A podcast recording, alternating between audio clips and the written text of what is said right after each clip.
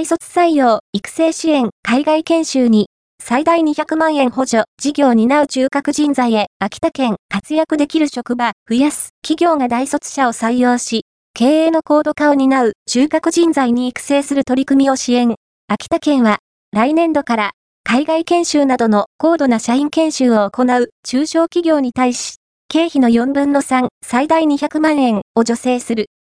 合わせて、研究部門の創設などに要する費用を補助する事業も始める。